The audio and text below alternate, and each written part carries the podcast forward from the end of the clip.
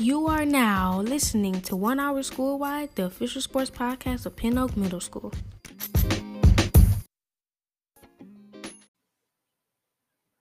All right, welcome into another episode of One Hour Schoolwide. This is your host, Mr. Mertz. Got another great episode for you coming up this week. Um, since we were out last week with the Thanksgiving holiday, we hope you had a great Thanksgiving holiday, by the way. Um, I gave the students extra couple minutes for their segments this week because I thought they might have two weeks worth of material to cover. So some of the segments are a little bit longer this week, but that's not a problem at all for us. Um, got a few episodes left this this uh, semester. Well, not this semester, this season before we go to winter break. Um, the semester though doesn't really end until the end of January this year, so uh, we will continue to publish episodes with this same group of students until the end of January. And then after that, it's kind of up to them if they want to decide to stick around for another semester or to move on to another elective. Um, but I am anticipating we will have a lot of the same guys back for the second semester. Um, so let's jump into some of my thoughts this week on uh, the last couple weeks of uh, sports, and I guess we'll start first with the NBA and the trades that have went on, especially the the local trades, the trade involving uh, uh Russell Westbrook and the trade rumors with uh, James Harden. Um, but I guess it's not a rumor anymore for the Russell Westbrook trade that has went through a couple nights ago. He is on his way to the Washington Wizards in exchange for John Wall and a first round pick. Uh, I, I don't know what the Rockets are doing, honestly. Um, and and the and my my friend who who's grown up in Houston and a big Rocket fan, uh, he I don't I don't think he was that excited about the trade either. Um, I, I understand though, like if you if you have a player that doesn't want to be um, a, a, part of your organization, and that's it seems like Russell Westbrook made that clear to to the Rockets a couple weeks ago that he didn't want to be there anymore. Uh, I, yeah, I, I mean I, I agree with trading. Um, but it was kind of trading a one bad contract for another bad contract. And, you know, and John Wall hasn't even played in the last like two seasons because of a pretty major injury. So we'll see um, if he's able to come back and, and be a, be who he used to be or just a contributor. Seems like James Harden is probably going to stick around. Um, he may not be the happiest player though. He, I mean, it seems like he wants to go to somewhere else and not be with the Rockets organization anymore. So, but you know, the Rockets have the last say in that. So if if they don't want to trade him, they don't have to trade him. That might mean that he, you know, he may not play up to his uh, potential. I don't know. I don't know. You know, hopefully these guys are professionals. You know, it is a professional basketball league, so hopefully these guys can be professionals enough that um, even if they're in a place that they don't really want to be in, they'll uh, they'll play and not do the uh, Anthony Davis thing that he did in New Orleans a couple years ago, where he was basically said, "I don't want to be here," and then just sat out the rest of the year. Um, but the NBA trades and all that has been it's been pretty fun to watch. Um, personally, for my my favorite team, the Thunder, uh, I I don't know what to expect this year. Uh, I guess don't expect a lot of wins based on the roster that they have assembled, and and that's a good thing. I'm I'm good with that. I, I I think that's what the organization for the Oklahoma City Thunder needs to do right now is um, try to get a high draft pick and and hey, you know that Rockets draft pick next summer. Um, you know if they were to trade James Harden, it would be pretty good for the Thunder probably because then that pick that was a part of the Russell Westbrook trade could become a lot more valuable than it looks like it could be at this moment. So so yeah. Okay. Um, I would like to talk about NFL just a second. Um, man, the COVID situation in NFL is just wreaking havoc at the moment. And that game the other night on Wednesday, that uh, Baltimore Pittsburgh game, when I was driving home from from school, and the game was already like in the third quarter, it, it was really weird to have an NFL game on a Wednesday. Uh, I understand why they had to have the game and why they had to push it and everything, but it's just it seemed like uh, we it seemed like the sports teams had a pretty good grip on the coronavirus situation, and then these last couple weeks, maybe not so much. Um, and you know, probably could say the same for a lot of parts of the country that aren't involved in sports. It seems like this thing's kind of blowing up at the moment. So I hope uh, I hope everybody that's listening is, is staying safe and being smart out there. Um, well, that'll transition us into one of the main topics that is usually a part of my segment, and that will be the Oklahoma Sooners college football team. Uh, I guess we'll just start with the Oklahoma State game. Um, that was two weeks ago. Uh, good performance out of Oklahoma. It was a it was a thorough thorough uh, whipping of the Oklahoma State Cowboys. Uh, Sooners got up 21 to nothing real quick, three straight possessions, three touchdowns. Uh, had a short field on one of those on a turnover by uh, a tip ball and an interception by David Ugwoegbu, which was a pretty amazing play. And then um, Oklahoma State's uh, quarterback Spencer Sanders took a pretty good uh, shot from uh, Ronnie Perkins, a defensive lineman for OU, and uh, he was out of the game for a while. It was kind of this it seemed like he was injured and they took his helmet away on the sidelines, but he ended up coming back in in the fourth quarter when the game was kind of already out of, out of out of range. And the and and Mike Gundy puts in uh, Shane Illingworth, Illingsworth, Illingworth uh, for the quarterback spot, and I think he was like five for 17, five for 19 or something passing. It was it was not a good uh, passing percentage for him, and and Oklahoma State just never really got rolling any.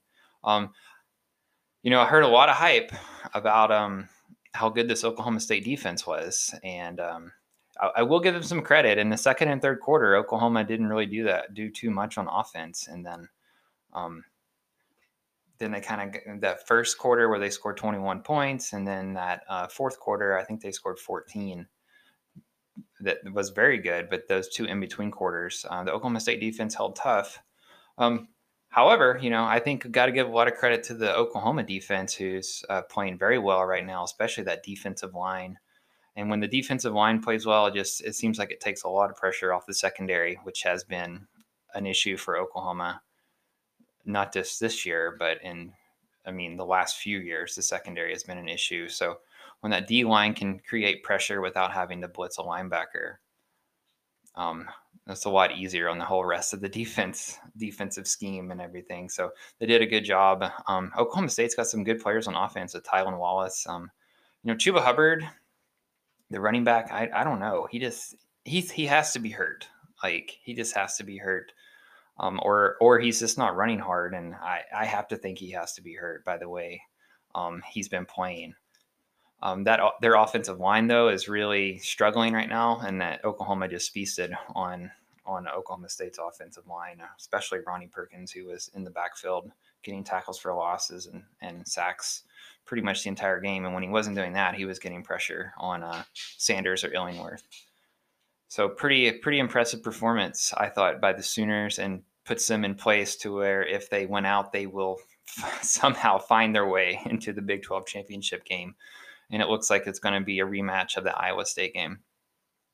However, uh, back to the coronavirus thing, uh, Oklahoma was supposed to play last Saturday against West Virginia and had some issues with coronavirus. I had a lot of players out, had a lot of coaches out. The basketball team had a, had to cancel, I think, two or three games.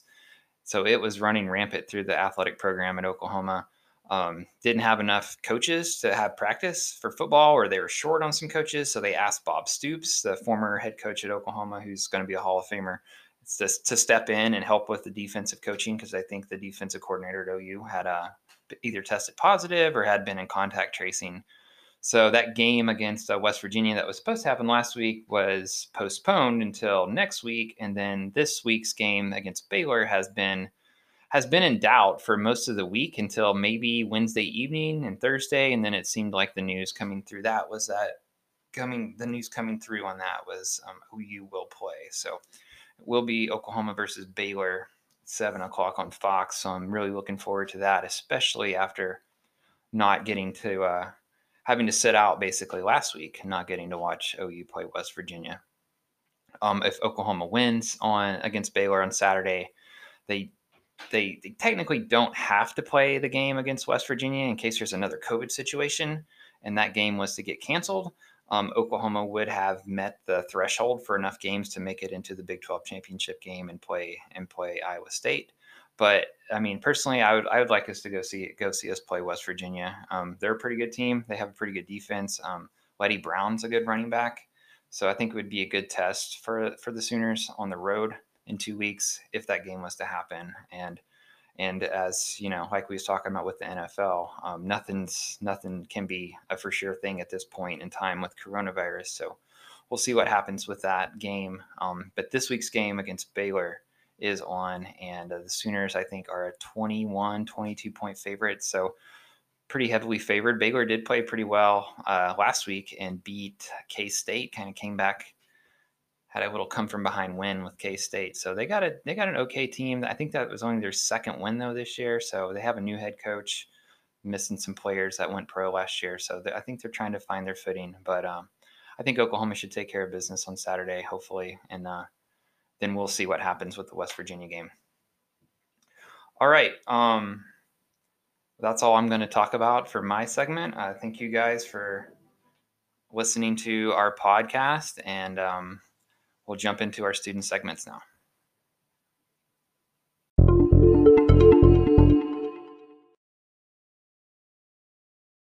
144 receiving yards and two touchdowns. Heisman frontrunner Mac Jones. Hey, what's up? This is our Monday Night Football recap on the kind of close games of the Seahawks and the Eagles. Yes. The final it was a Monday night game, of course. It was Eagles 23 e- I mean Seahawks 23, Eagles 17. So the Seahawks won. Mm. And the last score of the game was a Hail Mary by the Eagles. And it was it was 23 to 9 and they threw up a Hail Mary and went for two. So it was 23 to 17, but really it was not really close at all. All right, let's talk about how the quarterbacks did this game. Okay. Well, Carson Wentz on the first five drives, he got like zero. He got like four yards on the first five drives. The Um, Seahawks were coming through the line like every play. He got hit like five times in a row. So didn't really move the ball at the beginning of the game. And Russell Wilson, he didn't really have to do that great because Philly couldn't score. So all he had to do was get them down the field, kind of, and then just run the ball. Yeah, I mean, he he didn't play like he didn't play like he has played in before games. Yeah. Like the after past few weeks, he's not got. He's like he was throwing like five touchdowns, four touchdowns at the beginning, and now he's throwing like two or so. Yeah. He it's needs to hit his targets. Um, Carson Wentz. He, he really needs to hit his targets. Wilson, I felt like played how Wilson plays. I mean, hit in the end got the job done, but he it wasn't it wasn't like one touchdown. That's not too big of a difference. Guys, in the, in towards the end of the game, Wilson threw a perfect ball to Metcalf, and he just dropped it in the end zone. It would have been a touchdown Oh my gosh. For no reason. It was uncontested, and it just went right through his hands. Hey, Oh, how did the running backs play?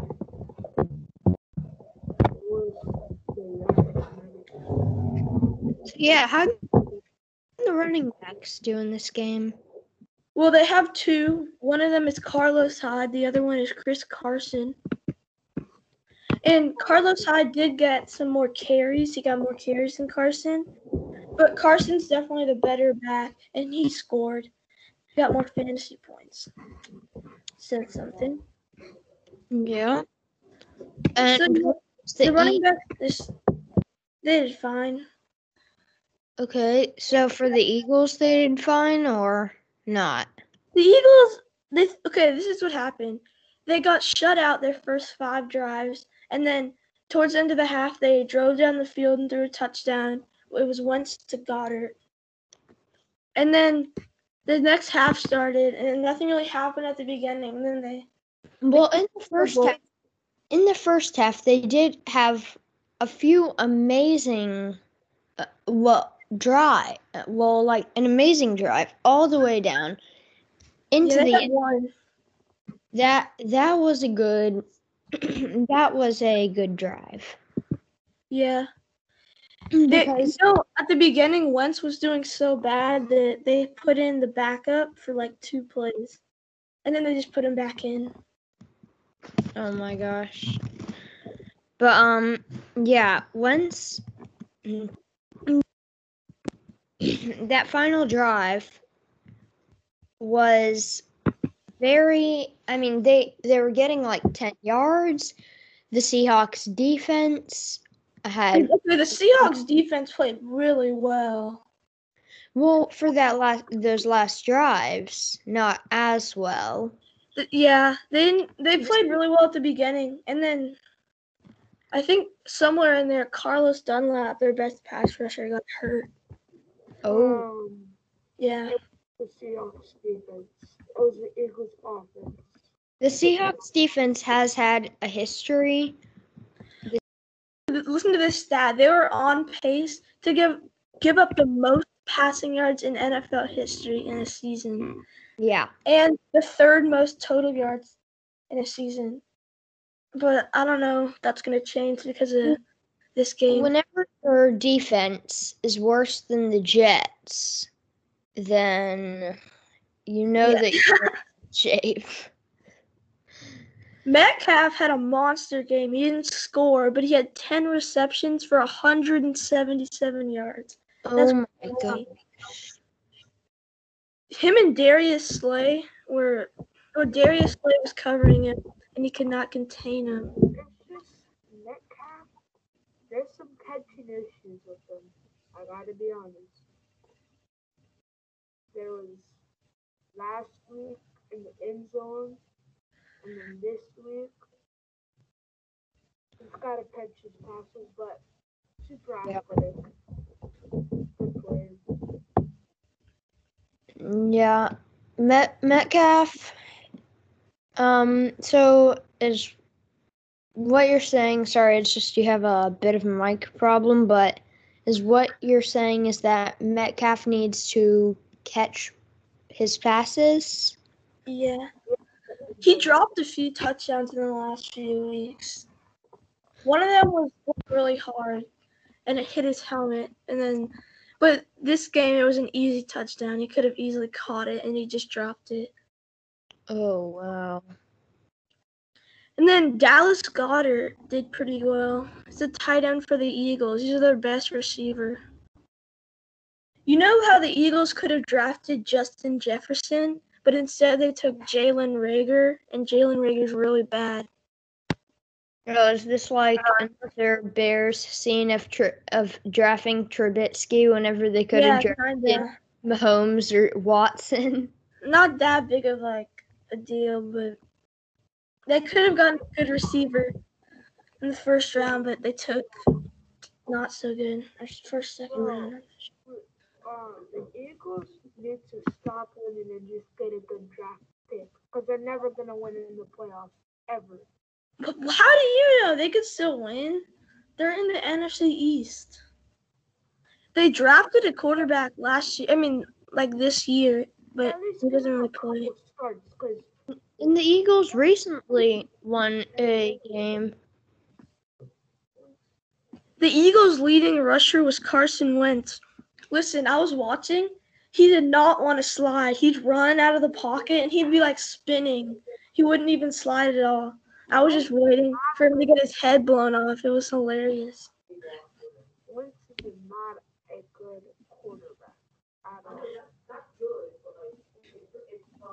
I mean, why draft a quarterback in the second round if you're not going to start him any game? Yeah.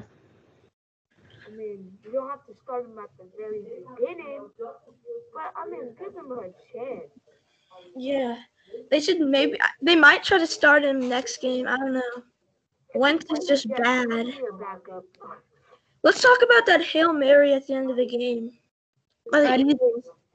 They were down 23 to 10, and they just tossed up a Hail Mary, and it hit off the guy's hand, and then Richard Rodgers, the second tight end, caught it one handed off the bounce, and it made the game 23 to 15.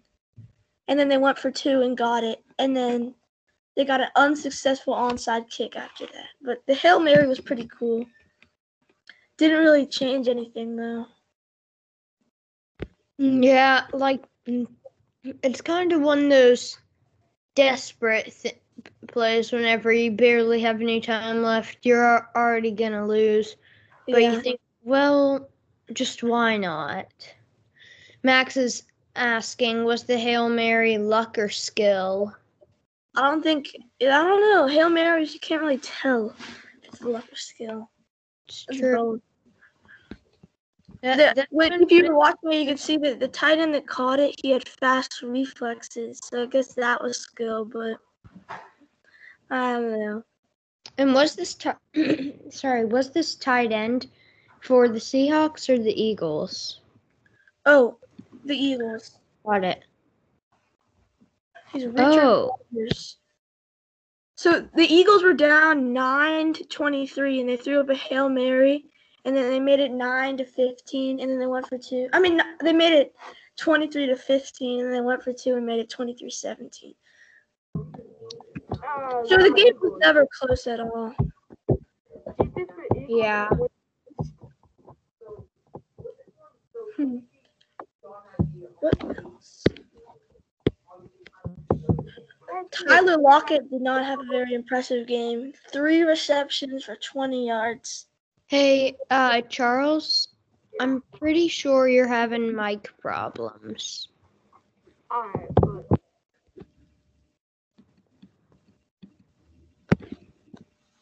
What about the running backs for the Eagles? They have two decent running backs, Miles Sanders and Boston Scott. But they only got a combined total carry a combined total of carries of 8 between the two. Miles Sanders got 6 carries for 15 yards and Scott got 2 carries for 7 yards. So that the run game did not help them out. Yeah. The Seahawks line was playing really well, and their secondary is playing well too. They're back to the low scoring games. At the beginning of the season, the games were like 30, 30, 40 40. Uh, who's Jalen Hurts? He is their second string quarterback, their backup that they drafted this year. And uh, how did he? How did he do anything this game, or was he benched? He threw he threw one pass for six yards. He was in for two plays. One of them he almost got he got hit, I think, and then he threw it away. And then the other one he completed a pass for six yards, but they didn't keep him in because it was like third. It was like first in twenty, and then he got no yards on second. I mean on first, and then he got six yards on second. So they just put in Wentz. Okay. So um, yeah. So I think that that wraps up our Monday night podcast. Tune in next time to hear the game of Steelers versus Washington. Yeah. Have a good day.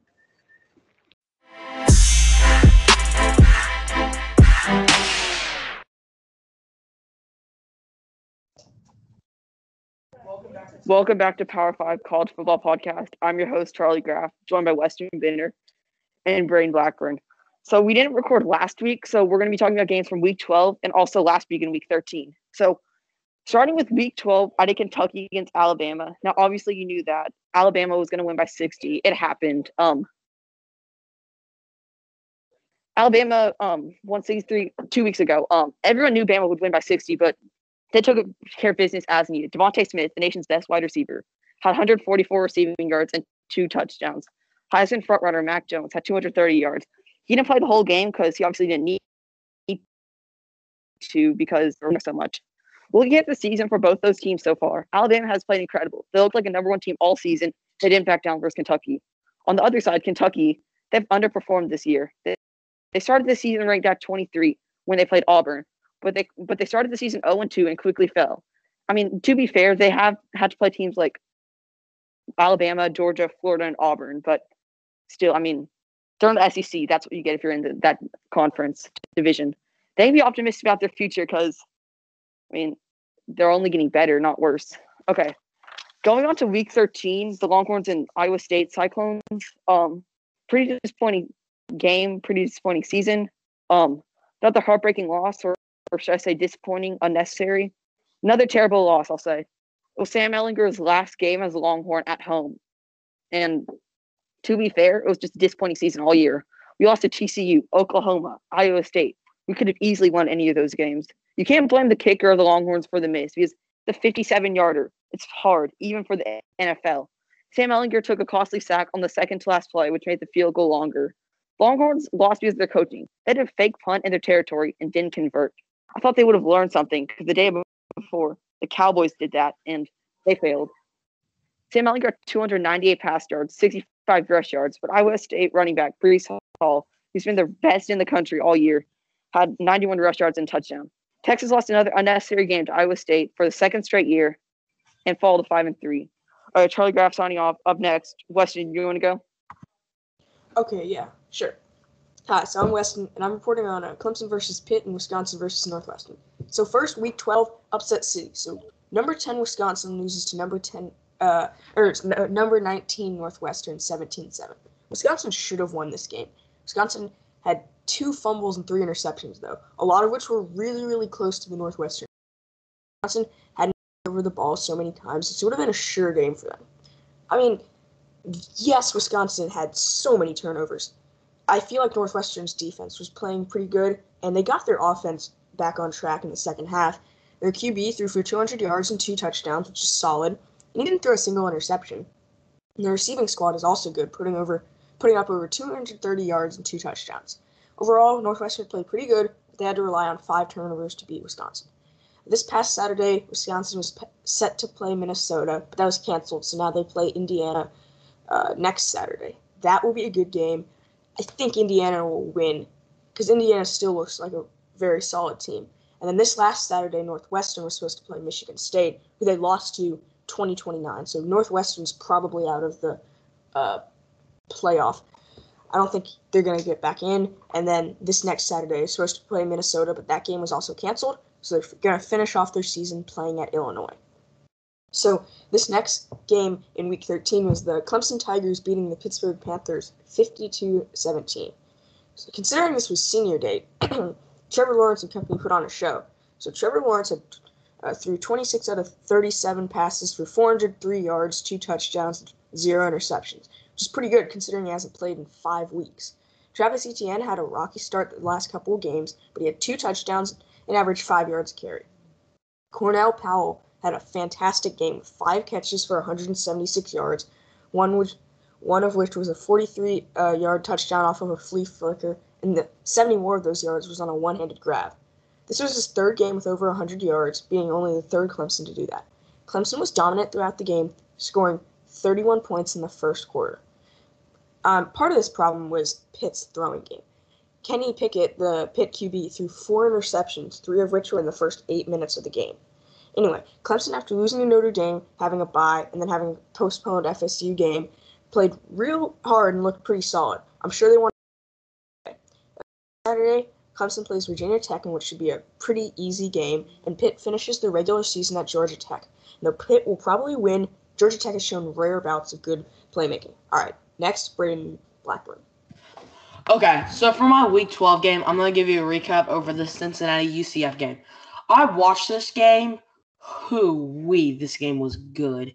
It was just a back and forth game. After the first quarter, I really thought UCF was going to pull up this upset. But then I remember you can't sleep on Cincinnati. This Cincinnati team is good. Um, their QB Desmond Ridder threw for 338 yards and two touchdowns in zero um in interceptions. And their leading rusher had 97 yards and no touchdowns. And Desmond Ridder also rushed for two touchdowns and 57 yards. On the other side of football, UCF, their QB looked really good too. Lefty Dave, um, Dillon Gabriel threw for 243 yards, three touchdowns, and one interception. Like both of these QBs played amazing, but UCF was coming in as a top five offense in all of college football. And you want to know what Cincinnati did? Held them to 33 points. 33 points, you may be like, um, that's not amazing. For a top five offense in college football, that is very good. Looking at this game now, Cincinnati is in an awkward situation, not being in a top five conference, but I still think there's a percent chance that they could sneak into college football playoffs, and I I'm rooting for them. Looking at UCF, they dropped now to five and three. Oh, this this was just a good game. Now for my week 13 game, I'm gonna give you a recap over the Notre Dame UNC. Looking at this game, the North um Notre Dame looked really good. They've held North Carolina's offense to 17 points. 17. And this offense was putting up 40 points like every week. Um Notre Dame, Ian Book had a really consistent game. That's what he is right now. He had 279 yards throwing and one touchdown. And then their leading rusher, Kyren Williams, had 124 yards and two touchdowns. But when you're in Notre Dame, you don't need Ian Book to play good just because their defense is that good so that they don't have to score that many points. Looking at UNC, Sam Howell was held to 211 yards and one throwing touchdown and one rushing. 211 yards and two touchdowns. This guy was never held to this much. Looking at this game, this game was a crucial point for Notre Dame because now they only have one more game left, and this was their hardest game remaining on their schedule. So this could put them in a number two spot. If they do beat uh, Clemson, I think they will get the number two spot. But I think if they still lose to Clemson, I think they're in. Um, do you guys want to talk Yeah. about the? Okay, so we have more news. Like the Indiana quarterback Michael Penix Jr. He tore his ACL, so he's out for season. But Indiana, injury. did you hear? Indiana has a four-star recruit on their bench. I'm not saying that's he could be I know bad, but that's, that's good, but like it's it's tough if your quarterback who's led you to a number ten spot is out for season. yeah, That's but true. he's still good. Indiana's defense is super good. Th- Yeah. They've had you know Justin Fields threw three interceptions in that game against them. I mean, Yeah, just the Fields Maybe did not look they- good. No, they yeah, were they could have won that game, Indiana, but Ohio, Yeah. Ohio State's too much for them. Um, okay, I don't forgot to say the Texas Iowa State game. Since Iowa State won, if Texas won that game, they would have made the Big 12 championship. It was going to be Iowa State against Oklahoma, since they beat Oklahoma State uh, week 12 last week. That's, that's And, gonna be um, interesting. with everyone's Heisman picks, it's usually been the, it's been the same all season. I mean, my number one's changed though. Kyle Yeah. Trask, because Nah. you're looking at the numbers he's putting up. It's amazing. DeVonta Smith, Then I'll put Mac Jones and the Heisman War. Heisman's the best player in college football. It doesn't. The best player in college football right now is a wide receiver for Alabama named DeVonta Smith. DeVonta Smith, he's been ever since Jaylen Waddle got that knee injury or that leg injury, He's he's been still he pumping was up. even good with the Jaylen Okay. Waddle. He was good, yeah. This He was good with him in, but still. Heisman. He, in my opinion, I think he's the best player for college football. Like in these last game, he had two touchdowns, 171 yards, seven receptions. He's like he's look at this. amazing. He's too much for any defender. It doesn't matter who it is. Um, I think since mock Alabama's going to be the lock, they're locked for number one spot. DeVonta Smith, he's going to be too much for whoever they Alabama play. In looks the, like the best team in college football right now. they are Yeah. the best team. when you look at the ESPN mock Heisman, Mac Jones got 59 votes, Kyle Trask got 58 uh, votes. So you know it's really Who's after close. them? Who's behind them in Uh, like the Trevor mock Lawrence. Heisman? Trevor Lawrence. Oh, Trevor Lawrence. Yeah, thought it'd be dude, DeVonta uh, yeah. Smith is. DeVonta Smith. Yeah. And then Is it he, is he like a junior? or- Is he a junior or sophomore? DeVonta he's Smith's a- a senior. Oh, he's a senior. Yeah, I remember because he was that guy who caught the touchdown in the national championship versus Georgia. So, what's everyone's? So, I think we got an idea on what the ACC championship is going to be. Obviously, Clemson and Notre Dame. How do you see that game ending up in December or in a couple weeks? I mean, honestly, at this point, I think it's definitely going to be a good game to watch. So I don't think there's going to be one clear winner. I think it's Oh just yeah, gonna- definitely. Probably I know- whose defense shows up. Like I've said before, if I don't, I'm not going to say Clemson would have won if Trevor Lawrence played against Notre Dame. Like, I think if Trevor Notre Lawrence Dame's looking a lot better too, and Ian Book's looking better. So Oh yeah, Notre yeah. Still win this game. But if Trevor Lawrence played that game against Notre Dame, he would they wouldn't have taken those two straight sacks in overtime. They probably would have gotten a first down. They could have still scored a touchdown. Yeah, but who knows? They would have gone Notre. Dame now has a better chance of winning this game than they did if Trevor Lawrence played because now Ian Book's showing up that he's pretty darn good. Oh yeah, Their he's defense playing is amazing. their defense is looking unstoppable. They held UNC to 17 points. And have you seen how good Sam Howell's been this year? Yes, it's They in held him, they held Amazing. his offense to 17. That's what that's how good Yeah, they are. I think that's it's good, but I think I don't know. Clemson, the main problem for uh, the game a couple weeks ago is that their defense wasn't there. I think they had like four or five Yeah, yeah, starters out. defense because yeah, because that was like the week after their what was his name, their linebacker got out for season, and if he played, he could have stopped the Notre This Dame. was offense. UNC's. This is how many points UNC scored before they played Notre Dame 59, 56, 44, 48. True. All right. That's an amazing gonna, offense. Held to Yeah. 17. That's gonna about take us to our time. Thank you so much. See y'all next week.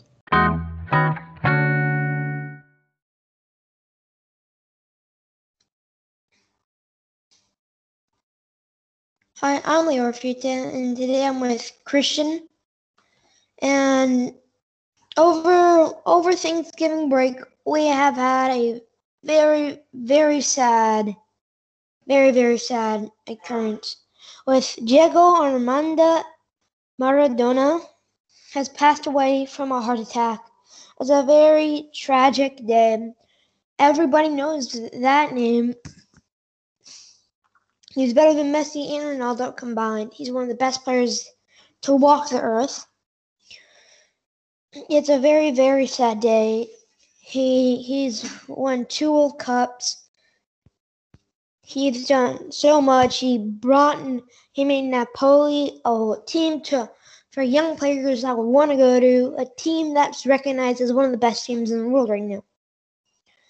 This man, if you had him, you're an amazing player. Right now, so many players are are in grief. So many players sad. A lot of coaches that played with him heartbroken. Right now, Lionel Messi and Sergio Aguero are pretty sad because uh, Sergio Aguero married one of Maradona's daughters. Now, Christian, can you take it away from here?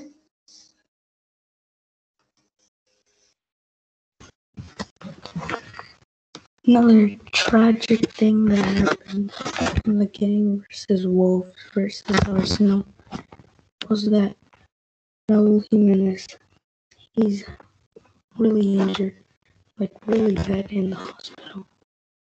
He's recovering though. Very fast. He collided heads with David Luiz. It was yeah, Dave David Luiz the Brazilian center back. He, they were on a corner kick for Arsenal. And then they just collided heads with each other. And the game has just started. So, yeah, I hope he recovers fast. Now we're on to Caesar. Let's look. Let's look at some of the stats on the Premier League right now with strong Tottenham, with George Gio- Giorgio Mourinho, with his amazing coaching, keeping them Tottenham Spurs at the number one place in the Premier League, with Liverpool right behind them, and right behind Liverpool's Chelsea. But But uh, during Thanksgiving break, Chelsea also secured their place in the in the Champions League round of 16. Barcelona has been doing good, even though they've been having all these crises. Like Christian, did you see like the recent game? Like it's just amazing. You see Griezmann's back, and you see these other players that are just bam, bam, bam. Their attack is unbelievable and their defense is really good. What do you think about that? it's really incredible how they are right now to compare to last season, losing from 8 2 to now winning every game they possibly can. Yep. But it's a little bit sad. You see them winning every game in the Champions League uh, group stage, but you don't see them winning La Liga games. It's just a very sad thing to see Barcelona. We've seen so many things from Barcelona. It's just heartbreaking because a lot of kids remember a lot of kids that follow the soccer world like us too like teenagers that seen like in like in 2014 they saw the world cup right? They saw all the amazing things messi pulled off. It was messi messi messi messi. And messi had his magic. He carried his team since 2017 and neymar left which kind of left the team in a little bit of ruins their attack wasn't as good. And then and then basically Real Madrid just starts winning, winning, winning over and over again. They beat the first team I forgot. Then they beat Juventus. Then they beat Liverpool. Come on. And it's just wow. And then Barcelona looks like they're the team that's going to win the Champions League.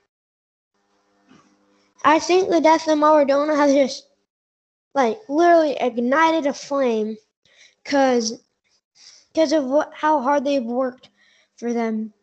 And also in Napoli, like I think they may actually come out. I haven't been watching them, but it's a it's a it's a very very sad time for Napoli and a very times a very sad time in the soccer world. Um, Pele lost his biggest rival, the second best soccer player on the earth. Pele is number one, maybe even tied with Maradona. But it's just sad to see a legend like Diego die and go pass away. And all I know is that I'm gonna miss this guy. Like I I all when I when I first when I was around like six years old, like all like all, the only thing I can remember, I never watched a game, but all I know is that Diego Maradona. All I knew was Diego Maradona was one of the best in the world. He was the best.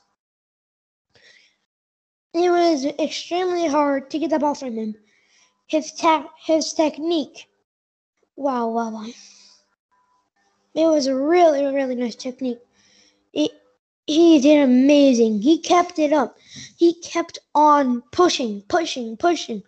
He pushed Napoli to the, the to the country. He won the Italian Cup with them. He won the UEFA Championship with them. So, if I if I want to see anything in the next two years, I want to see I want to see Argentina winning the World Cup to honor Diego Armando Maradona, and I'll see Napoli winning a Champions League. Come on, Napoli or Barca?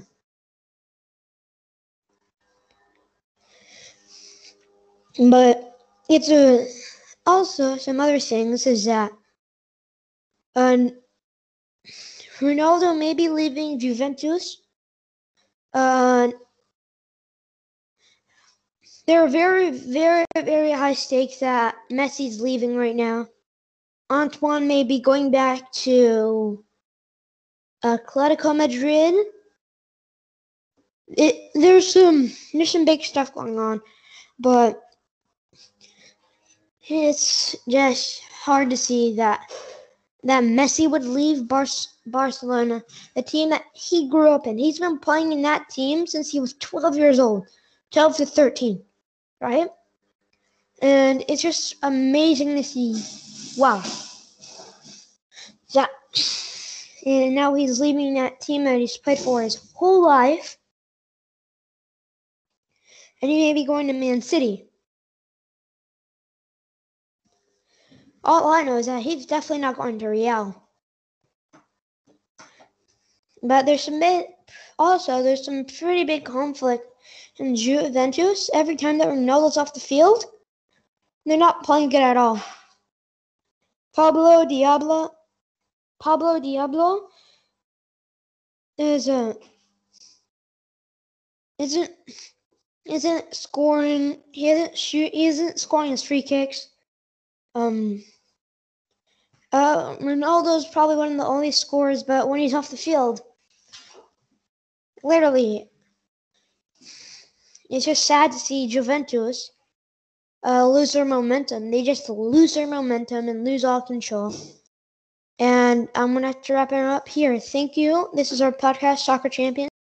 And I, I'm Leo Frita. Thank you for listening to our podcast.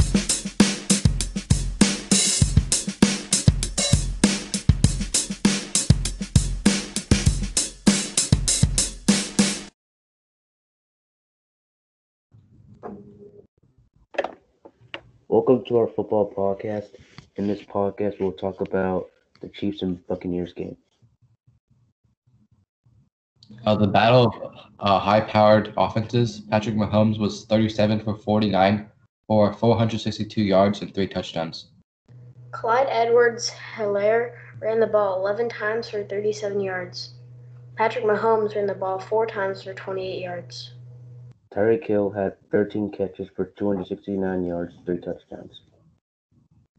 Uh, Travis Kelce had eight catches for 82 yards. He also attempted a pass and it was incomplete. Tom Brady was 27 for 41 for 345 yards and three touchdowns with two interceptions. Uh, Ronald Jones ran the ball nine times for 66 yards.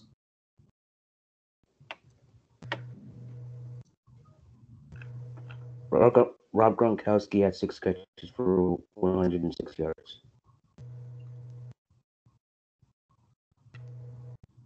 And Chris Godwin had eight catches for 97 yards. Mike Evans had three catches for 50 yards and two touchdowns. Ronald Jones had one catch for 37 yards and a touchdown scored with great balance on the sideline. Tom Brady's two interceptions were thrown to Tyrann Mathieu, and Bashaud Breeland. The Uh, the Buccaneers, Buccaneers were down most of the game, so they had a, a play to catch up, and they came up just a little short. the score was 27 to 24. The Chiefs won. The Chiefs' next game against the Bron- is against the Broncos on Sunday Night Football. The Buccaneers' next game is against the Vikings.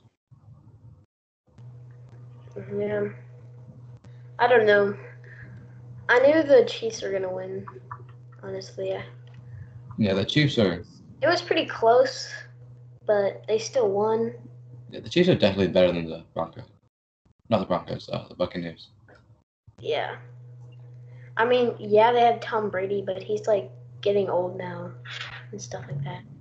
They have a lot of great stars. Like they have like the fastest player ever, Tyreek Hill, Patrick Mahomes, of course, and yeah. It, Oh. Overall, Patrick Mahomes on the Chiefs led in passing, and Tom Brady on the Buccaneers. Clyde Edwards Helaire led in rushing on the Chiefs, and Ronald Jones II on the Buccaneers. Kansas City Chiefs Tyreek Hill led in receiving, and Rob Gronkowski on the Buccaneers. There was one. Never mind. Uh, apparently, the Chiefs beat uh, the Bucks for the first time since 1993. That's pretty interesting. yeah. Well, who do you think's better, Patrick Mahomes or Tom Brady? Like right now, I think Patrick Mahomes is better. Patrick Mahomes is definitely better than Tom Brady right now, but like overall, it's obviously Tom Brady. Yeah, Tom Brady was, you know, in his prime, then obviously he beat Patrick. He'd be better than Patrick Mahomes, but yeah, he, like he's been in like the league for like long time. Yeah, when is he retiring again? Next year? This year? I don't know.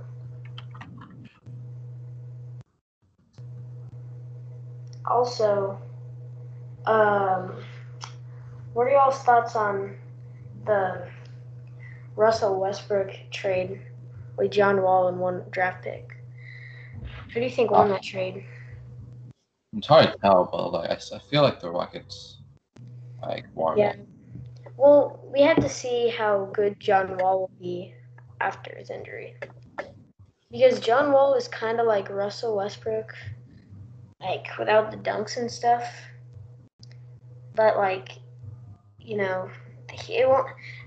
I don't know. I feel like we just got we just got another Russell Westbrook, but with a draft pick. So that's kind of that's kind of good. And I don't know. The Washington Washington is going to be good. All they need is a a center. They could probably make the playoffs.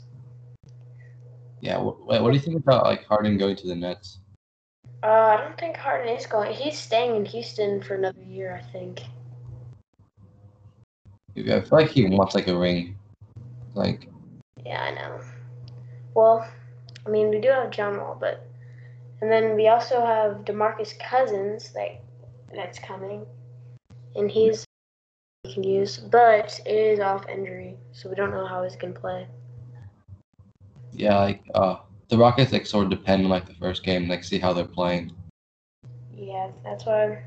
And when did the season? When does the season start again? Like December Yeah, I think second, I think. I think it's December 22nd. Yeah, twenty second. That's right. Okay. I don't know. I mean, it depends. And then what other trades happened? The Lakers got like a lot of trades in. Yeah, they signed uh like LeBron for like two years for like a huge contract. They Anthony Davis for like five years. trade, they traded Kuzma, right? I think they did, yeah. And then they also traded JaVale McGee. And then who else did they trade? I forgot who they traded. But um, Schroeder is going to them, the Lakers, and then Kelly Oubre is going to Warriors. And then Chris Paul's going to Suns. That was just like a major like kind of like pyramid trade between the OKC, Suns, and Lakers. So, Yeah. But I still think like the Lakers are probably the best team still in the NBA. yeah, definitely. Can you imagine how good they'd be if they got Giannis? yeah. Because I think Giannis maybe wants to leave, but like I don't think it's this season. Yeah, I heard something about him trying to get to the Warriors, maybe. Yeah, it's insane. LeBron said that he wanted to play until his son came to the league and he got to play a year with him. So he might be here for a while. Yeah. Sort of like a Tom Brady. hmm Well, thank you guys for listening, and that was our Western NBA podcast or football um and NFL podcast.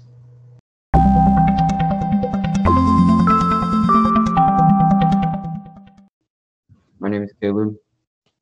My name is Ethan. And my name is Jace. and we are the Lone Stars. And today we're just going to be talking about Houston sports. Um, so I guess we'll start with baseball first. And baseball has been pretty slow. So, I mean, yeah. And the only thing we really got is that George Springer could possibly go to the Blue Jays, is a rumor. What do you guys have to say about that? Um, George Springer, uh, he he did like the Astros pretty good last season. Probably the best team. Yeah, Not really. he, he was He did good, though. one of the best hitters, I think, last season. Yeah. So it'd be hopefully he stays, but I don't know. Um, Yeah, on Wednesday. yeah, Yeah, because I he like declined the offer with them, and I think he's a good player with the Astros, but I don't know. We'll see if he gets traded and see how he plays well with the other team. yeah. Yeah. I, I think like um, if he does go to the Blue Jays, um, and like the Blue Jays, you know, they need to get like I feel like, uh, I don't know. I feel like they need to get more pitching, really. But like, yeah, they, they could be a good team if they, uh, you know, get some players that they need. So, um, yeah, I think that's really it for baseball. I mean, not that much. So, um, anyone have anything else or like you want to say? Because Like I think like after today and Correa are probably just gonna stay with the Astros longer. yeah, yeah, I think yeah, They're Altuve and Correa, like, um, probably yeah, Altuve and Correa, and maybe probably Alex Bregman, most likely. Yeah. Um. All right. So, in basketball, um, the Rockets traded Russell Westbrook for John Wall to the Wizards, and um, yeah. So you guys like watch basketball? Or? I don't really watch that. My dad does, and like I know a little bit, but Russell Westbrook wasn't he like really good? Yeah, he's pretty good. Um, John Wall's more of like a defensive player, which is what the um Rockets needed. Like because you know the Rockets they, they don't really have that many like defensive sided players except maybe like one or two. So they need more defensive players. And they also got uh, a new center, DeMarcus Cousins, which um he's been in the league for like a few years now, but he got injured and yeah, so like he hasn't really been doing as good as he did uh, like before the injury. So we'll see what he does, you know, in Houston. Um, you guys have you know anything you want to say about that, or you guys have any other like you know different Like football, what's going on in football? I think like yeah Texans you know have been you know struggling, yeah, they especially like usually Will Fuller. He did pretty good like like um two weeks ago, but in this week he got suspended for like using illegal substances in the Oh. NFL for like three games. So um yeah, it'll be interesting to see like I don't know. I mean uh, like I think like next year like the sports for like Houston are gonna be way different. Yeah. What do you guys think? 'Cause, Mhm. like they're just like changing up the teams and like uh you know, changing everything up, you know. So it'd be interesting to see like how everything like works, especially like with, with the you know, like are they good? Are they gonna be a good team or a bad team? You know. Yeah. You know, I you know I just uh I think that personally um I think the uh, Rockets they're gonna do pretty good. Like uh, they might go to the finals. I don't know. Eh, Well, I think they're probably gonna go to like Game Seven with the Lakers in the playoffs. But and for the Astros, I don't know. Like Yeah. because like the because like the people that would um you know usually like we expect to do pretty good like they didn't like do that good this year. I feel. Yeah. Altuve, Correa. Yeah. Altuve and Correa, they're kind of like they might have like one like good hit, like um, you know, one good Yeah. piece, you know, which is not like it's good, but like we kind of expect more, you know, because they're really good. So, Yeah. so I mean, like, I have to think like the uh, I think Brantley is gonna be like really good next year, Yeah, Brantley did For pretty basketball, um um, so Westbrook last season.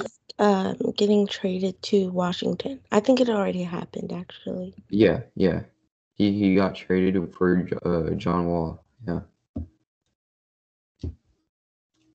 I mean, with that, I, I think the the Wizards, like, I don't know. I think they're gonna be the same, just not like a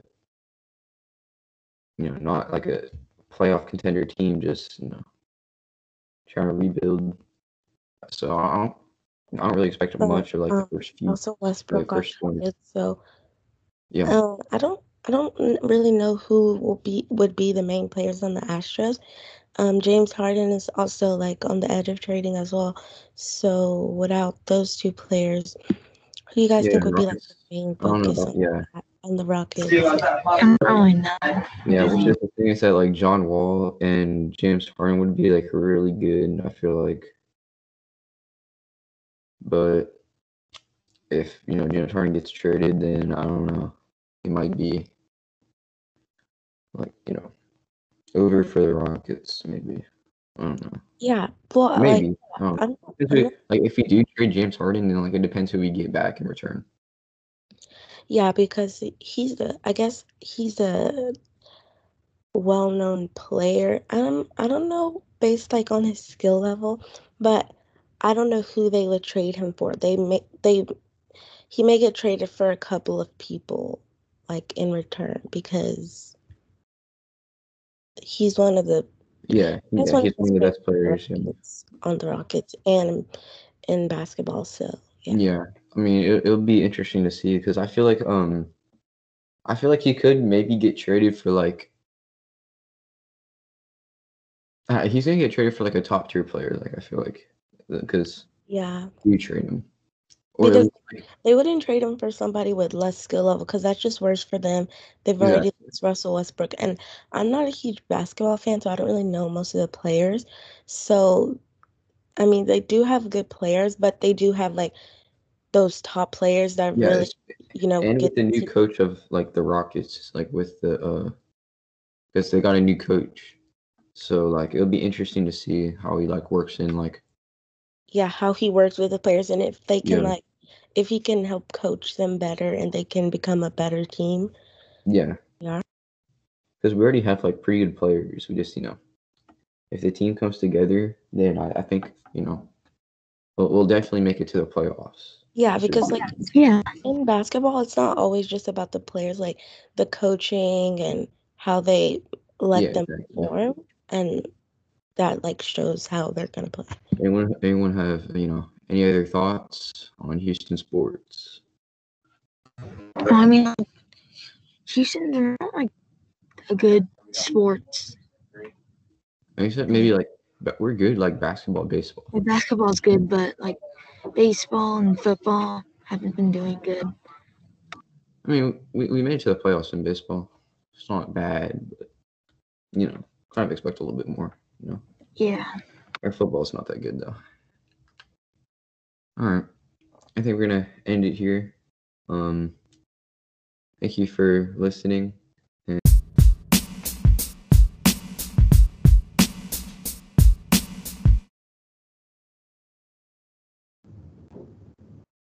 Hello, and welcome back to the Shot Clock, the NBA recap podcast segment.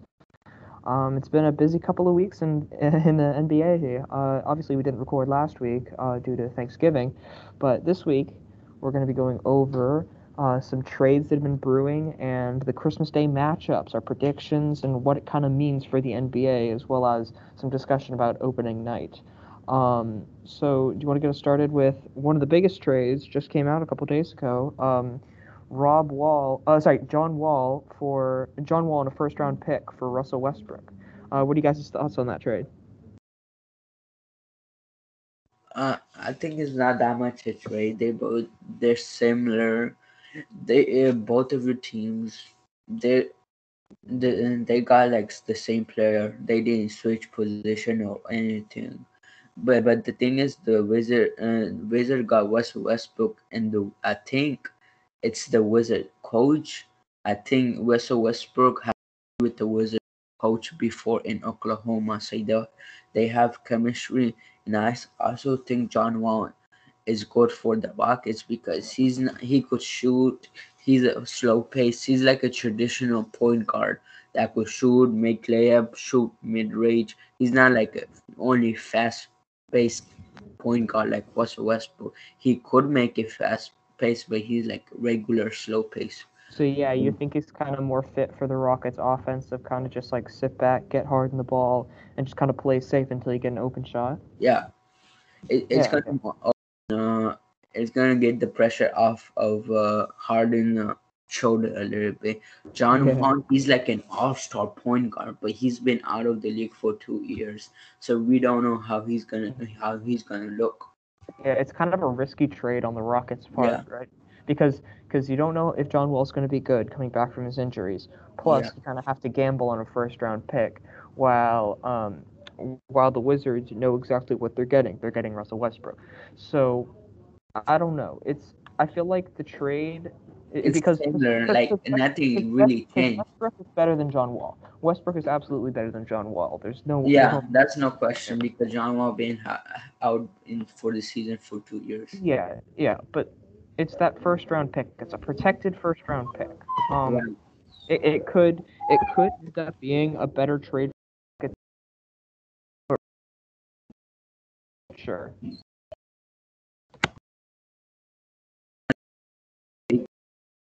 They both get like the same uh, they uh, both don't get the same play but like they have like the same status the same but the thing is russell westbrook is just a little bit faster Mm-hmm, mm-hmm. okay let's talk about anthony davis and lebron james Yeah, they both got massive contract extensions. yeah anthony Second half. Da- and davis re-signs with the lakers for five year 190 million deal and lebron james re-signs with the lakers for two years 85 million dollars which is and LeBron's contract extension is the second biggest one in NBA history. The first biggest is Damian Lillard of the Trailblazers, who got his extension last year or two years ago. Wow. So I think the Lakers are going to be contender for years and years to come because they locked up two of the star players, and Le- LeBron has shown that he hasn't aged. He doesn't age. Like usually players like Uh-huh. like start to decline after year thir- like after they're 35 but lebron is going like on like he's um i think he's like 36 He's or 30, yeah, 37 he's he's 35 and he plays like he's 27. It's great because like I feel like if if LeBron keeps this up, he's he's he's a serious contender for the best basketball player of all time. In my yeah in my opinion like so what everybody says that jordan has over lebron is the championships i think by the end of lebron's career i think he can easily get two more championships or maybe three and tie or take the lead over jordan Yeah, yeah, yeah. So, okay, now let's. Oh, also Anthony Davis, right? So those two as a duo are so incredibly scary. All right, because they're both top ten players in the league, right? i'd say top five Yeah, yeah, they're both arguably top five. So, so to put them together and to really give them time to form a dynamic and really get used to each other's play style yeah for at because least the it next was only one years. year and they won a championship so Yeah, yeah. If they, ca- it, it, it, and you know, LeBron has almost more experience than anybody. All right, he knows how a team dynamic works. He knows what he has to do and what he has to make his teammates do. This could be so so scary. The only problem is the cap is kind of the cap space um, for the for uh, for the Lakers, right? Because they have But the two. Lakers, like I said, that they, that didn't matter, and then they basically t- like brought in the two best bench players in the NBA, Dennis Schroeder and Montrezl Harrell, to make their bench even scarier. Yeah, yeah. So maybe that's not the problem. Like the Lakers, they're so scary this year. Yeah, and that, and that's kind of and that's kind of how we're gonna prove it is uh, with this Christmas games. So first game uh, on my It's radar. the first game. is gonna be the Lakers versus uh Clippers. yeah, so on opening day, yeah, uh, it's gonna be Lakers versus the um the Clippers.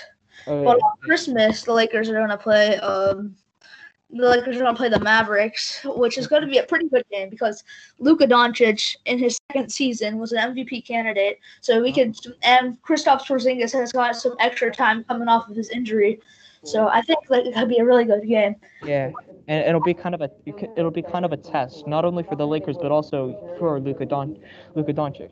Like Yeah. he's he's he like as you said MVP contender, and he's really and he's really finding his way into the league. You know, like he's really getting his kind of figuring out how stuff works in the league. So he could end up being an extremely good player. Like he isn't already, but like but he could be like on top. So this this is gonna be kind of this will be a test, you know. Yeah. And then another big game is um like it's a show off but you know another big game is like a, a big Eastern Conference battle. The Nets versus the Celtics. The Nets have um like Ke- Kevin Durant who's coming off his Achilles injury obviously. And then Kyrie Irving who sat out during the bubble for other reasons. So I think um I think like that this will this will be a great game because the Celtics are like have an experienced team that have been together for like a couple years now with like Walker and um Tatum and Brown and Yeah, Marcus yeah, yeah. Smart. Yeah, but the Nets they I think it'll be a great game. hmm And it's kind of it's kind of funny, right? Because because Boston and New England in general is kind of famous for having the most absolutely insane fans, right? You look at what the you read about what the Patriots what the Patriots fans do outside of Foxborough, and it's nuts. All right, but since since like the fans are kind of restricted, right? Since due to COVID, the, the, the Celtics fans kind of have to have another angle of attack to get at Kyrie. Yeah, it, it'll be it'll be pretty interesting. Like if they have fans or don't have fans this year. I don't know if they've said anything about it, but the the debt like the date um for opening day is approaching pretty soon. It's only in um it's only in uh eight Next week, the first uh, I don't know when the first game is, but the Rockets they're playing on the 11th. The eleventh. Yeah, opening day. I mean, not open day preseason. Preseason? Yes. Yeah. So the Rockets are going to be pretty interesting this year because I don't know, like Yeah, they also got Demarcus Cousins. Like, uh, and they also got Demarcus Cousin and uh, uh, Christian Wood from the uh, Detroit, uh, Detroit too. Yeah, so I think it's like, like so I think our team this year is going to be better than our team last year because basically our team last so this year we have actual big men. Like last year we played small ball and didn't really work out too well against the Lakers who had multiple seven footers on their team. And now we have like DeMarcus Cousins who's known for being a pretty good rebounder and, And we Christian also, Wood who's could, pretty we tall. also, we also could have got Hassan Whiteside, but I don't know why we didn't get it. Yeah, but like I think we want players that could shoot threes and stretch the floor, like Cousins and Wood, because like they're pretty good. So, and I think like we basically turned we basically turned Covington into like a first round pick and Cousins and Wood because we like we just traded his salary to basically for nothing and just a first round pick, and then we turned that salary space like that salary cap space into Christian Wood and Demarcus Cousins. And so, we also have one more, still one more uh, first round pick from which we got from the Wizard. Yeah, so uh, like I think we're like building our future. Like this off season's been pretty productive for us. I think we've made our team better and we're building our future. But the thing is, I don't think we're going to be a pretty big contender next year because the West is so stacked with the Clippers, the Lakers, and we thought the Warriors were going to be really good. But unfortunately, Klay Thompson went down with another like injury. I think it was he tore his Achilles, like Kevin Durant did in the 2019 Finals. Yeah, that's what I was gonna go there next. Klay Thompson is out for the season, but the the Warrior directly got into work and they got Kelly Oubre from the uh, Thunder. Yeah. So it's gonna be pretty interesting. And but like another team that like people are sleeping on is the Portland Trailblazers. Like they made moves. They got Covington, and then like they still have McCollum and um and McCollum, Damian Lillard, Hassan Whiteside. They have a bunch of players. So yeah, yeah, yeah. Yeah, let's talk about the Clippers too. They got Serge Ibaka from the Toronto Raptors, which is I think is a good trade. He could stretch the floor, he could rebound, he could dunk. He's a solid player. I think Serge is good, but I don't think that matches like the Lakers adding Montrezl Harrell and getting Dennis Schroeder. because that it's like because those two players they do not have that big egos. They they they, they know their role. They like they're used to coming off the bench and they can start as well, which makes them so like valuable to the team. And I think they'll be like prove a big like role in the team for like down the stretch. Like let's say if player other like starters get injured, they could be pretty good. And also, don't forget the Lakers also got uh, Marcus Gasol and uh, Yeah, Marcus Gasol. Oh yeah, I forgot. Yeah, so and they, Matthews too from the Bucks. it's been it's been a great offseason for the Lakers. That's like yeah. Okay, and then onto the onto the next game, the Heat versus the Pelicans. That is going to be an interesting game. All right. Yeah, it's gonna be like a young showdown. Like the Yeah, Heat, yeah. like, the Heat were like a dark horse. They like they They're they go- sound it's gonna be a the, the it's gonna be a good game because they just sound their uh, re-signed their best player for max contract. Bam Adebayo just re-signed with the uh, Heat I would say best player. and uh, Ingram too. I mean, second best player. Yeah, because yeah, him and Butler make a great duo, and if they some, somehow add Giannis, they'll be unstoppable. But Giannis has not said anything about his future, and he's still remaining silent. So I don't know if he's gonna go into free agency or come back, but I'm not sure. Yeah, and then this is also kind of the test uh, for Zion Williams, Zion Williamson, sorry, because he's kind of just like he he just punches through everybody, you know, like you can't stop him. He just keeps going. You either He's a great player, but the only problem is he might be injury prone throughout his career because he already yeah, got a knee because injury because the way he plays. Yeah. he plays by just like just crashing the board and just punching through everybody. Everything in his way just kill just goes right through it. But again, that's that's really leaving him open for injury. So if he can stay healthy, I feel like he could absolutely be one of the best players in the league. If he can Yeah. stay healthy, that's a big if. Uh, and then on to the onto uh Milwaukee Bucks versus the Warriors, I think that would have been a better matchup if they had if with Klay Thompson was Thompson. healthy. But I think the Bucks are just gonna sweep through them because, like, okay, if okay, if Giannis stays, then that'll be an easy win. But if Giannis leaves, then I don't know. It'll be a pretty like pretty good matchup because Curry is like Curry. He's been amazing for the past five years, except for the year he got injured, which was yes last year. And yeah, Yeah, and this is kind of this. I feel like this is going to be a big indicator of whether Giannis wants to stay or leave, right? Because it, because if he's playing with a bad team, like he, there's, he wouldn't want to stay, right? yeah, Because it's kind of it's kind of like it, it, it's it's really too bad because like because it's it's this absolute incredible player in Giannis, right? And he's kind of strapped on to this eh, kind of average team, you know? Like if he leaves and joins the Heat in the finals last year or like anywhere else really. Like it'd be so good to see him with like some real all-star teammates that can really tear people up, you know? But I don't know if the Heat have the money for Giannis anymore after giving Bam Adebayo that massive. Yeah, yeah, yeah. So, So, uh, but we can hope. We we can hope. yeah. And then the yeah, and again the Warriors maybe a finals contender if Klay Thompson wasn't was healthy, you know. Yeah. But with him with him being out for maybe for, for a long time, at, li- I- like Yeah, I think it'll be a development year basically for the young players like James Wiseman, like Jordan Poole and Eric Pascal or Pascal or something, whatever. But and um it'll be pretty annoying for the Warriors fans knowing that like a bunch of them are bandwagons that they're not winning anymore. And yeah. All right, so I think with going over all the games, set our opinions, uh, ha- ha- had some stuff on the trades. I think that'll do it for this week. Uh, thank you all. Uh, see, uh, see you next week. Bye.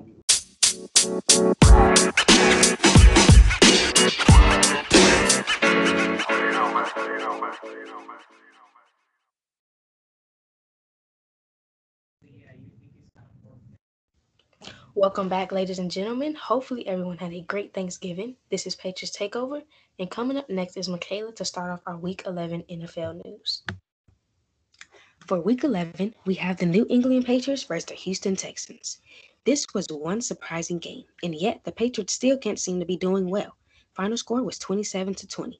Watson played his best with 344 yards, three touchdowns, zero interceptions, and no sacks. Now that's a quarterback.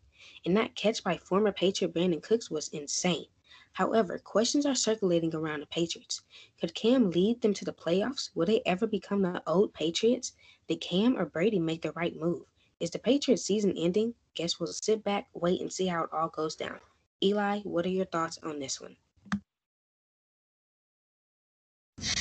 Honestly, I feel like Cam Newton can do so much better than he's been doing lately. But when we get to the Week 12 games, I think he shows that because somehow they were able to completely just they were able to win against the Cardinals, one of one of the best teams this year.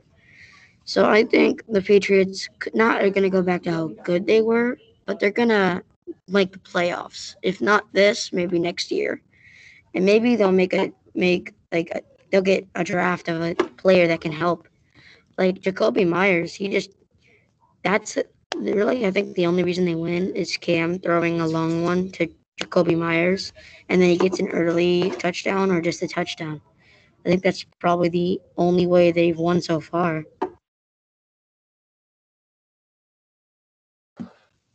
Also, another great quarterback is Deshaun Watson. His strength is underrated for sure. He might not be the strongest quarterback, but he's got more than enough to do stuff like that. The Texans are better than their record indicates. Watson could be in the MVP race if the team had a better record. He has a lot of potential as a quarterback record aside. Good game overall today. When Deshaun has time in the pocket, his ball placement is elite. It's amazing how it works. Given elite QB time to throw and good things happen. No sacks, good comp, comp completion percentage, no turnovers, and you get the win. It's not rocket science. That's how you win football games. Next game for week 12 is the Kansas City Chiefs versus Tampa Bay Buccaneers. The final score of this game was 27 to 24. The Chiefs pulled this one off. Tyreek Hill goes absolute beast mode with 269 yards and three touchdowns. Looks like we have a cheetah on our hands. Patrick Mahomes blasts the Bucks out of the water with 462 yards and three touchdowns. I feel like Mahomes does this pretty easily every game. Brady tried his best to fight back against the Chiefs. However, he couldn't pull it off with 345 yards and three touchdowns. I still can't believe that the Chiefs literally put a powerhouse team together. They have Hill, Patrick, and Kelce. They are really the best of this. They are really the best of the best this season. Tyreek Hill shouldn't be allowed on the highway. He'll get pulled over for passing the speed limit. He should be allowed to play two positions at the same time: wide receiver and running back. Tyreek should get MVP this season because dude is in his bag. Madison, what do you have to say about this one? I just have to say that this game was re- very close, real close. Both teams played hard. The Buccaneers almost had it, but Mahomes, Tyreek, and Kelce gave their team the right hand. Still can't believe that the Chiefs have put such a powerhouse team together. Mahomes to Tyreek is money every time. They have an unmatched chemistry. It's so unreal. They are definitely Super Bowl contenders. The Buccaneers defense could be described as just enough, but also not enough when it comes to stopping the cheetah, Tyreek Hill. He's disrespectful for doing a black backflip for a touchdown. But hey, I don't blame him. He deserves every dime, every coin that the NFL is paying him. Kansas City is still the most dominant team in this under dominating season. Like, who's going to get the Chiefs? Only Pittsburgh has a decent chance.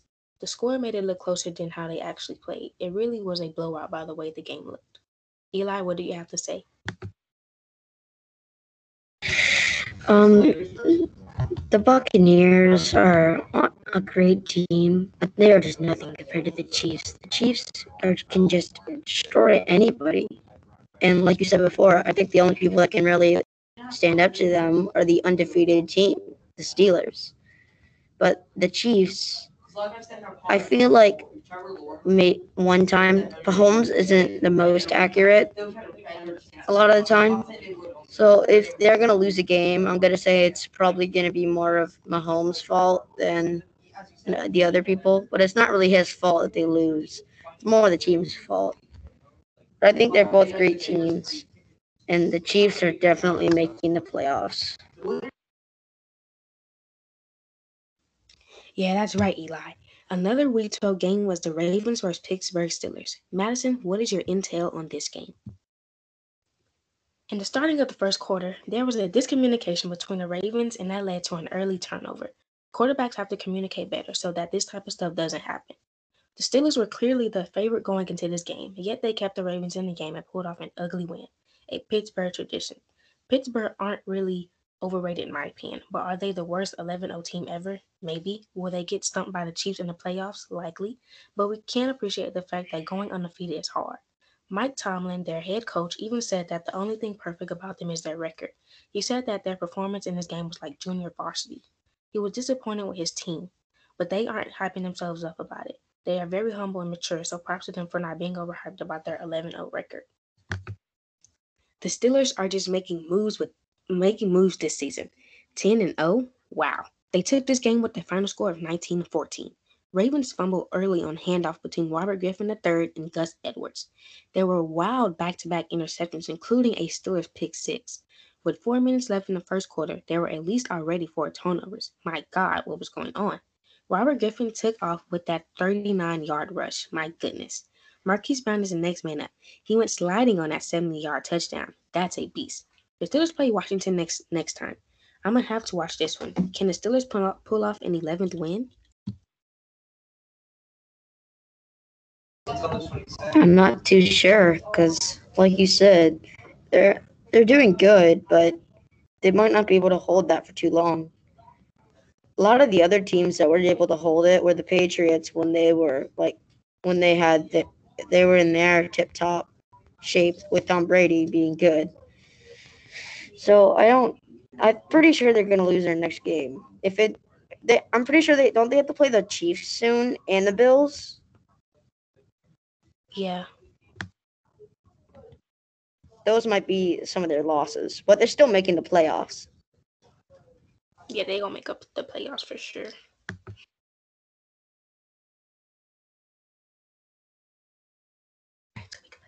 Back to week 11, we have the New Orleans Saints versus Atlanta Falcons.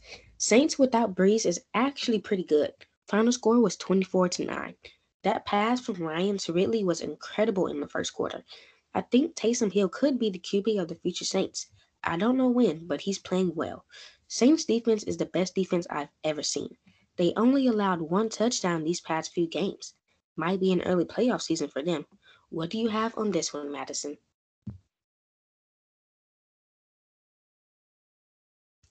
Yeah, it was a pretty good, game and it was tough.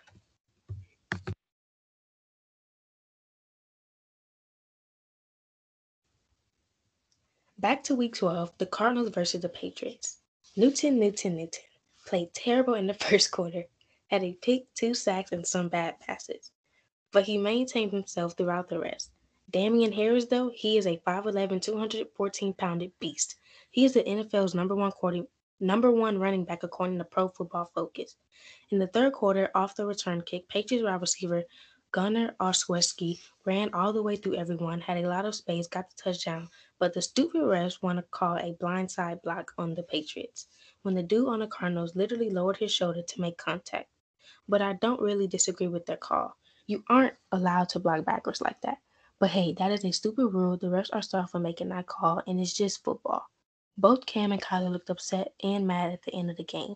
Their performances weren't how they ought it to how they ought it would have been. But a win is a win. Good job, Patriots. Eli, what do you have to say? I mentioned this earlier, and it was it was quite surprising that they beat the Cardinals. But like you said, it's clear it wasn't really meant to happen. They were they more did it on accident. But like but I think maybe the Patriots might actually start to play a lot better and might actually make playoffs and maybe do good in the playoffs. If they I feel like they're all really not there's like groups in the Patriots and like like two or three people work together and the rest don't. I feel like that's what happens. Yeah, in that game winner by Nick Folk with a 50-yard field goal as time as time expired, ending the game 20 to 17. What a win! The Patriots play the LA Chargers and the Cardinals play the LA Rams for their next game. Let's see how these games turn out. The next Week 12 game is the Dolphins versus the Jets. Madison, what is your intel on this one? The Jets are doing a great job working on a perfect season. Five more games to go for a perfect 0 to 16. Man, they are disgraceful. Don't want to sound disrespectful, but this is unacceptable in the NFL. This is embarrassing. From what I saw, they scored three points but got into the red zone about five times. I don't know what's going on, but they need to get their whole team and staff together. This was a critical win for the Dolphins, but they've got some making up to do to get their goal of making the playoffs. The Dolphins' defense is what really kept them up because their offense wasn't really as good as their D. But Xavier Howard, the Dolphins quarterback, cornerback, is the best cornerback in the NFL in my opinion. He's leading the NFL in interceptions with seven, while J.C. Jackson from the Patriots is behind him with six. Howard should be in a Defensive Player of the Year conversation.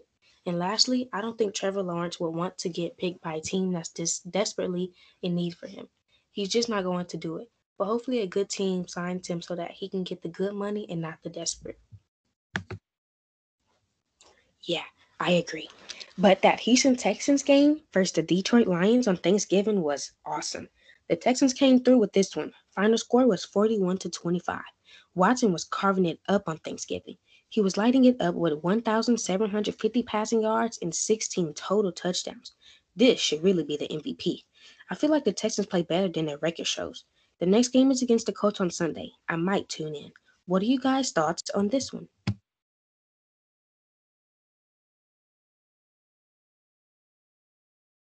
I honestly, even though I do live in Houston, I'm not that big of a fan of the Texans. Ever since they made the Super Bowl but didn't win like a couple years ago, I'm not sure what year it was, I kind of just stopped cheering for them. And I was kind of more focused on the better teams. One of my favorites is the Saints and the Philadelphia Eagles. But I do think the Texans played really well, a lot better than they normally do. And if they keep that up, they might actually make the playoffs. Yeah, like I previously said, Deshaun's strength is underrated. He's just one heck of a good uh, quarterback. So I just feel like he could be one of the best quarterbacks in the league right now, in my opinion. I agree. I mean, Deshaun Watson is just, I don't know if he's overrated or underrated, but he's just a good quarterback. And it shows now, but the old Texans, I don't think he was, he was good, but not as good as he is now or as he's getting. Back to week 11, we have the Titans versus the Baltimore Ravens. This was an entertaining football game. There was a heartbeat on each side of the field, but the Titans tightened up and pulled off the W, which they needed. Derrick Henry is such a beast. He put both teams on his back for the win. On the last run, Henry was like, "Excuse me, get up, get out of my way." Said enough is enough, and ended the game in overtime. Also, AJ Brown on the Titans has the potential to be a top five wide receiver. He was catching plenty of catches and helped his team getting into yards. The Ravens can really disappoint their fans while playing. Lamar Fisher can disappoint. He chokes big time when the scores are close. He throws a lot of interceptions. You know the Ravens are overrated when the Browns have a better record. The Ravens will be up against competition next week going at it with the Steelers. I can't wait. Last year, Jackson was the most anticipated QB, but this year, I don't know what happened. I thought they were going to be number one after seeing what they did last year. Chelsea is not he came with game-winning touchdown in OT, ended the game with a final score of 30 to 24.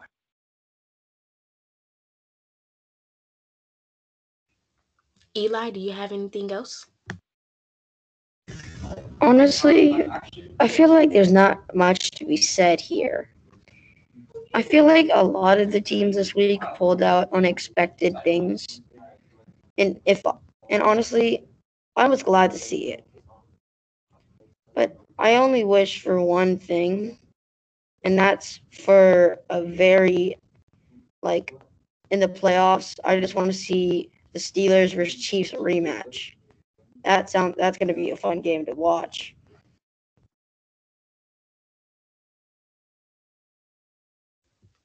The last and final game of week 12 we have is the Kansas City Chiefs versus the Las Vegas Raiders. What a game. Ended off with 35 to 31. Derek Carr was out there throwing beautiful, beautiful passes that Gruden would love to see on film. When Kansas City's offense starts clicking, the clock stops ticking. They don't play games when it's time to score. Mahomes scored with ease with that final drive. Tyreek Hill zipped past Raiders with 102 receiving yards. What a running back. Man, I really thought the Raiders was going to win. I'm a Chiefs fan, but the Raiders played an amazing game. Even though they lost, they did they did look good, and Carr was out there slinging some beautiful throws that Gruden is also going to love seeing on film that Michaela just um, mentioned. If you give the last drive to Mahomes, he's going to score, man. So please don't let that. So please don't get that man one minute and 43 seconds with the ball. That was the easiest looking game-winning drive I've ever seen. The Chiefs didn't look. The Chiefs didn't even break a sweat. Mahomes also makes it look too easy. The accuracy, awareness, elusiveness, and etc. is just a gift from God.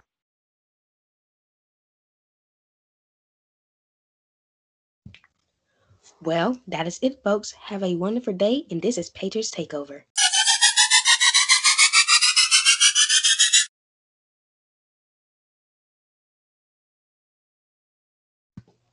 Hey guys, welcome to the Global Homo Soccer. And today we're going to be talking about two diff- uh three different games actually.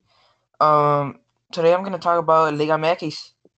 It was a huge semifinal this week. Uh one of the games in the semifinals was Cruz Azul against Pumas. It was a very very sad game because everyone was actually expecting Pumas to win. No one really had faith on Cruz Azul. But Cruz Azul ended showing people wrong and they ended up winning the game 4-0. Uh, Roberto Alvarado scored in the second minute. Literally two minutes in the game, and Roberto scored. And little little more minutes after that, Rafa in the eighth minute. And then a little bit more minutes after that, Luis Romo scored in the 13th minute. Leaving them to 3-0 at that point. And the last goal was Luis Romo, which was in the 95th minute in the extra time. And the final score was 4 to 0. And that was just the first game. the best out of two in the semifinals. And that was one side of the semifinal. That was one game. The other game was Guadalajara against Leon. They they stayed tied. It was one to one. It was a very good game. Uh, Guadalajara had a strong keeper, and Leon had a very very good defense. Like they're playing the best defense.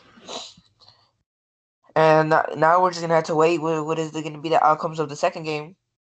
If uh, Leon or Guadalajara is gonna win, and like, who's gonna go to match up in the finals? In my opinion, I re- I feel like since Cruz Azul already beat Pumas, then it'll be hard for Pumas to score. Because in order for Pumas to win, they need five goals. Because the last game it adds up to the second game, whatever goals you scored. And Guadalajara, I honestly don't know. Because when the game started, I, I felt like, oh yeah, this is easy game for Guadalajara. Like, this is just easy. But after what I saw, Leon actually played really good, well, in my opinion. And I honestly can't give my opinion because I feel like both both the teams have the potential to win and uh, succeed to the final. But in the Guadalajara versus Leon game, uh, I definitely feel like Leon had more chances. Definitely more chances. I mean, yeah, Guadalajara had like more more like shots, but I definitely feel like Leon had a lot more shots. Like you would see Leon and Guadalajara's most side of the field all the time. But you never know what might happen in the second game. Like another thing that Guadalajara scored an awesome goal. Jose Juan, he scored uh the 52 minute. And the person that scored for Leon was Fernando Navarro in the 38 minute. Yeah, and they they were playing. Both teams were playing good. Uh, I don't know what it was that Leon just could have scored because, like I said, Leon had a lot of shots. Like if I give es- estimate, like I'll say like around twenty five shots, compared to Guadalajara, like around eight or nine. That's like a big difference. And yeah, I guess we're just gonna have to see the outcomes of the second game, and to see who matches up in the final. Which I can't give my opinion about Guadalajara and Leon because, like I said, both the teams are good. But I could give my opinion about Cruz Azul y Pumas because Cruz Azul already has a four goal lead. But yeah, that's all for me, and I'll pass it down to Gerardo. Hello, everyone. Uh, So today we're going to be talking about two different games here. We're going to be talking about one of them is going to be uh, Bayern Munich against VfB uh, Stuttgart, and then we're going to talk about uh, Tottenham. Anywhere else, really. Um, Hamsburg against LASK Linz. So first, we're going to talk about the Bayern Munich game. It was really a good game. I really enjoyed it. Uh, this was, uh, see, we have three to one score, winning um Bayern Munich here. There was really, really well played right there. I think uh, Stuttgart did a really good job uh, at least scoring one of them. Uh, this was uh, the, the their league we saw. Uh, we saw one of them was by Coleman, minute 38, which was a pretty nice goal. I really liked we also saw right before the half ended, we saw uh, Lewandowski score. You know, he's really good. We've seen him playing the German international, uh, German international. He uh, team he played really well. I think he's really good. Uh, team work with all of them. 'cause Some of them played like Mueller. He's on the Germany team. You know, we can see also Thomas Mueller is also there. I think Cohen is also there. But then we also saw Acosta Douglas Costa score at minute 87, which gave him the three score. But yeah, but here's catch. The Stuttgart was winning it, so I think they just like Bayern Munich tied it and then just finished it off with three, two more goals after the first one. I think this was a really good game for both of them. Um, I really liked uh, that they played really good. Um, Bayern Munich played really good. Um, can't take nothing back from his opponent. Um, but I think they did really good, and then Bayern Munich uh, um, holds first place for the German Bundesliga. I'm not sure. number 10, which is not bad. Um, that Stuttgart has gone last of his their five games, and then won once against Hertha Berlin, and then Bayern Munich won four out of their last five, and then we see they had a draw. Then going to the on to the next game, it's gonna be a really good game. I really liked it. Game, especially that Gareth Bale is now on Tottenham again. The last season since 2007, which is like a pretty long time. Like about 13 years, and then he has returned to Tottenham. We see him play today. We saw him score a penalty, which is really clean penalty. It was really nice. But we can't say anything bad about last. He was also played really good. It was like so surprising because I don't know really know well LASK Linz team, but for me, surprising like the tie to Tottenham, which is Tottenham like really really good team. They have like you know they have Son, they have Son, now they have Gareth Bale, they have Dele Dele Alli, they have Joe Hart, the goalkeeper. You know, they just have so many good players. Players. Wow. So then, um, so I think this is really first impression for me I think it's the first time I ever seen them in the Europe Europa League, UEFA Europa League, and uh, well, so we saw. So yeah, just when I mentioned Bale, Son, and Dele Alli actually scored, and actually Dele Alli scored also a penalty like Bale. The Bale was right before the first half ended, and then Dele Alli's was at minute 86, right after, just right before the about to end. So Blasters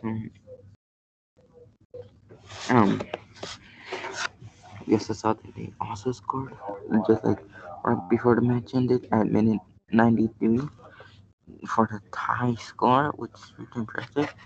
Yes, I see that right before Dele Alli got a penalty on the um Joe Hans Eggestein got a score scored a minute 84 and then in the first half there was only two so it was an essence 10th two goals you know from Gareth Bale and Peter uh Mike Coral yeah but this is really um surprising goals because for the first half they're like really close to each other. We can see that Gareth Bale was at 40 47th minute and then uh, Peters from LASK Linz. Lens was at 42 which is really funny was so it was like scored then just got a penalty score. And then we see in the second half that um Karamoko from Lens also just scored in got like minute 90 or minute 86 surprising so I think um both been really great. Um it was really surprising. I, I think um Tottenham could have won but they had a good a good opponent. You can't underestimate no one. This so basically anyone's I think it's good and then do some great games to watch um thank you for listening to the Global Home Soccer and see y'all next week bye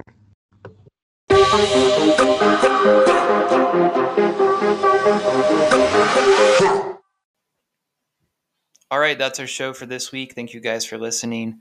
Please stay safe out there. Keep your distance. Wear a mask. Take care of yourself. And uh, we'll see you next week on another episode of One Hour School Wide.